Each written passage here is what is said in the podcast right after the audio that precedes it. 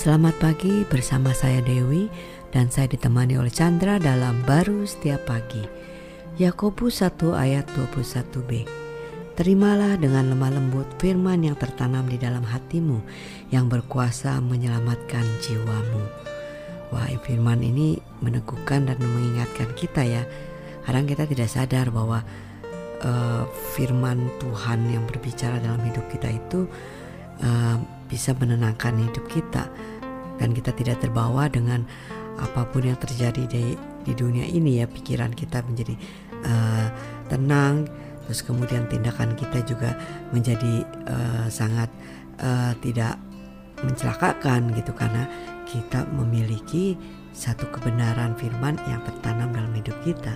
Ya kalau kita nggak memiliki Kristus firmannya di dalam hidup kita ya tentu kita sangat rapuh ya Uh, dengan permasalahan baik dari diri kita maupun di luar dari diri kita itu hmm. jauh lebih besar dari kekuatan diri kita yes. sehingga jiwa kita bukan saja terganggu bisa-bisa tergoncang hmm. ya, bisa-bisa uh, mengalami uh, stres yang terus-menerus di dalam kehidupannya karena permasalahannya lebih banyak lebih besar dari kemampuan yang dia bisa selesaikan. Betul. Maka itu kita tahu bahwa Tuhan itu uh, mengasihi kita begitu besarnya.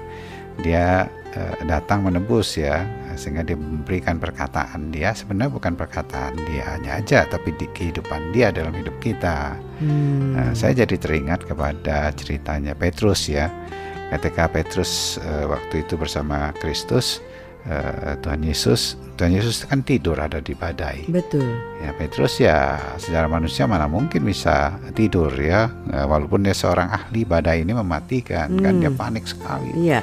Uh, teriak-teriak hmm. sampai dia membangunkan uh, Tuhan Yesus pada waktu itu dia pikir Tuhan Yesus nggak peduli banget. Padahal hmm. Tuhan Yesus itu uh, lebih berkuasa sehingga dia damai aja. Terhadap badai itu kayak angin tiup-tiup kecil aja kan. Uh, sehingga uh, Tuhan Yesus berkata kepada uh, Petrus kenapa ya nggak percaya? Sebenarnya ya percaya saja kepada saya jiwa kamu nggak sepanik itu kan. Hmm. uh, sehingga itulah namanya kita menerima firman itu percaya hmm. uh, sehingga hati kita mulai eh, jiwa kita eh, dalam konteksnya ya diselamatkan ya dari kepanikan yang ada itu kan. hmm. kan eh, sehingga jiwa kita bisa tenang enak dan ringan dan tidak terbawa dengan situasi yang mengamuk istilahnya kan oh, ya. itu ya sehingga lebih bisa bukan saja uh, menenangkan tapi membawa penyelesaian terhadap badai itu dan kita tahu ya waktu uh, uh, Petrus bukan berhenti di situ aja. Ada roh Tuhan kan tinggal di dalam hidup dia. Sekalipun dia di penjara, giliran dia yang tidur di penjara Wah, itu padahal hukumannya adalah kematian. Benar. Nah, dia sudah memiliki jiwa yang sangat tenang di dalam hidup dia yang pertolongannya akhirnya datang juga di waktu dia tidur sampai dia harus dibangunin oleh malaikatnya untuk keluarkan dia dari penjara itu. Amin. Amin.